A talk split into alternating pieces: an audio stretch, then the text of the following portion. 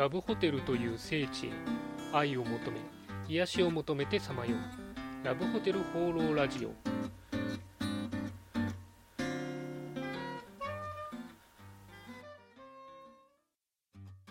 はいということで今週も始まりましたラブホテル放浪ラジオ第59回。パーソナリティのラブホテルファンブログ管理人です、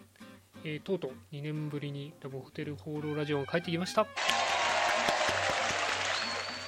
まあ、あのブログの方ではちょこちょこ更新はしてたんですけども、あまあ、あと、ポッドキャストにラジオ投稿してたりとかですね、えーやってたんですが、あの2年ぶりのラジオということで、えー皆さんいかがお過ごしでしたでしょうか。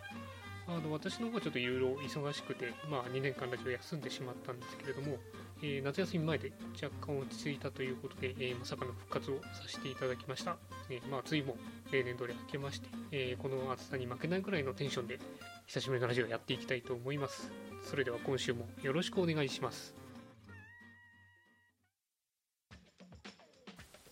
今週の気になったらホテル情報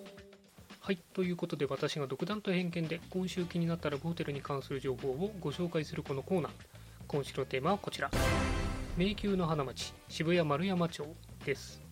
まあ、あのこのかっこいいタイトルはですね私が考えたわけではなくて、本の題名なんですけれども、えー本橋信弘さんという、えー風俗ライターの方ですね。が2015年に出された本です。あのこの間もですね、えー7月かな？あの上野アンダーグラウンドっていう著者の方本を出されてるんですけれどもそちらのあまりラブホテルの話が載っていなかったんで、えーちょっと古いですけれども、え丸山町の本の話をここではご紹介したいというふうに思います。まあ、あのラジオでも何度か取り上げてはいるんですけれども、えー丸山町の歴史なんですけれども、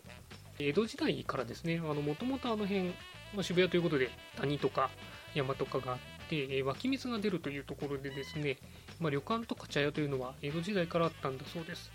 で大正時代になりますと、旅館とか置屋とか待合が増えてですね、まあ、花町としてすごく賑わってたと。それが戦後になって空襲の影響とかもあってですね、えそういった旅館とかもえ桶屋さんとかも一部空襲の影響にあったんですけれども一方であの個人の旅館業というのが非常に増えだして、えー戦後すぐにでもですね670件の、えー旅館があったということです。でそれが旅館が団体こうあの業態変化していってラブホテルになって今のラブホテルないというようになりました。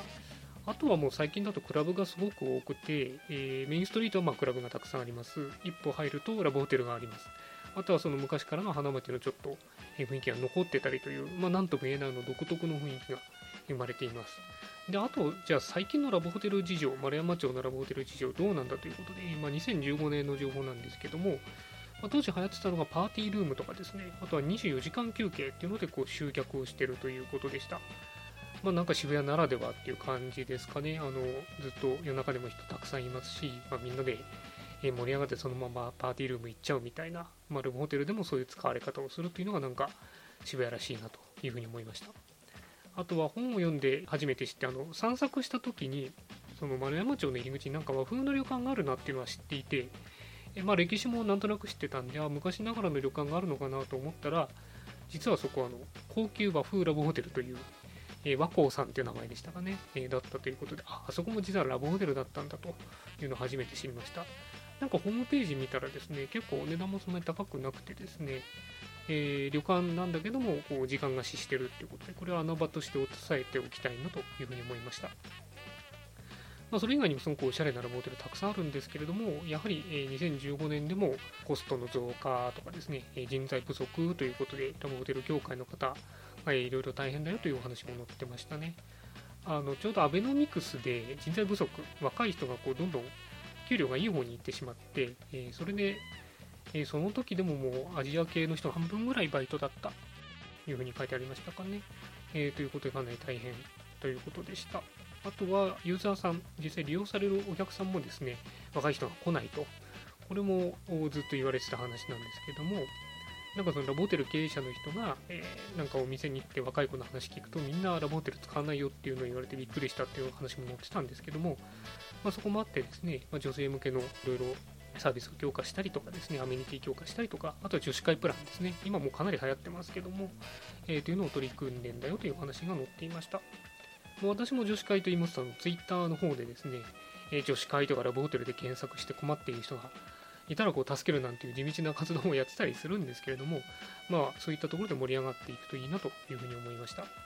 やっぱりあのこうやって本を読んでですねまたあのラブホテル街歩くと非常にいろいろ発見もあるのでぜひ皆さんも丸山町に、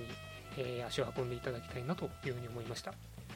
というわけで今回は迷宮の花町渋谷丸山町についてのお話でしたはい、ということで、ラブホテル放浪ラジオ第59回、いかがでしたでしょうか？2年ぶりのラジオということでですね、えー、びっくりするぐらい手間が かかりました、その、ラジオソフトとかの使い方すら忘れていてですね、えー、エコーどうやってかけるんだっけ？とか、もう1時間ぐらいかけて、えー、なんとかここまでたどり着きました。あの、楽しんでいただけたら非常に嬉しいなというふうに思います。そして最後になんとですね、告知があります。初めてですね、告知、えラジオっぽい展開になってきました。あの私の古くからの友人がですねこの度東京の方でセミナーを開くことになりましたので、まあ、告知したいというふうに思います。え題してですね社員研修担当者が真面目に教える男性のためのモテる技術入門ということです。あのモテる技術っていうのは若干怪しさがあるんですけれども彼はあの非常に真面目なサラリーマンでですねセミナーの内容も登録しているサイトの方でちゃんとあの審査をいただいているということで、え内容はちゃんとした真面目なもののようです。でどんなことを話すかということなんですけども、えー、出会いが全然ない人とかですね。あとは出会いがあるんだけども、えー、デートとかを毎回失敗してしまう人。あるいは、えー、恋愛婚活に疲れを感じている人。怖い思いをもしちゃってる人とかですね。そういった人のこう苦手をこうこう克服してですね恋愛の基礎から教えてもう次の日から何をやったらいいか分かるレベルまでちゃんと教えてくれるということで非常にいいんじゃないかなというふうに思います。売りの方はですねその社内研修をやってる方なんでその目標設定とかやりたいことを実現する、えー、こうセミナーになってるっていうことでですねただ習って終わりじゃないよっていうところが売りなんだそうです。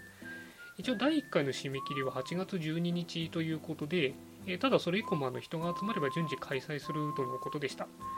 えー、興味のある方はですね、ストリートアカデミーブランクモテる技術で検索をいただくか、まあ、あの私のブログにもリンクを貼っておきますので、そちらを見ていただければなというふうに思います。えー、ご自身で恋愛に困っている方、あるいはお友達とかで恋愛に困っている男性の方がいれば教えてあげていただければなというふうに思います。以上、告知でした。はい、えー、というわけでこの番組では、えー、ラブホテルに関する疑問、質問、ラジオへの感想を何でもお待ちしています。お気軽にコメントまたはメールで投稿していただければというふうに思います。次回は秋に1回できればいいかなという感じですけれどもそのお便りとかご感想いただければ早く放送するんじゃないかなというふうに思います。それでは今週も良いラブホテルライフを管理人でした。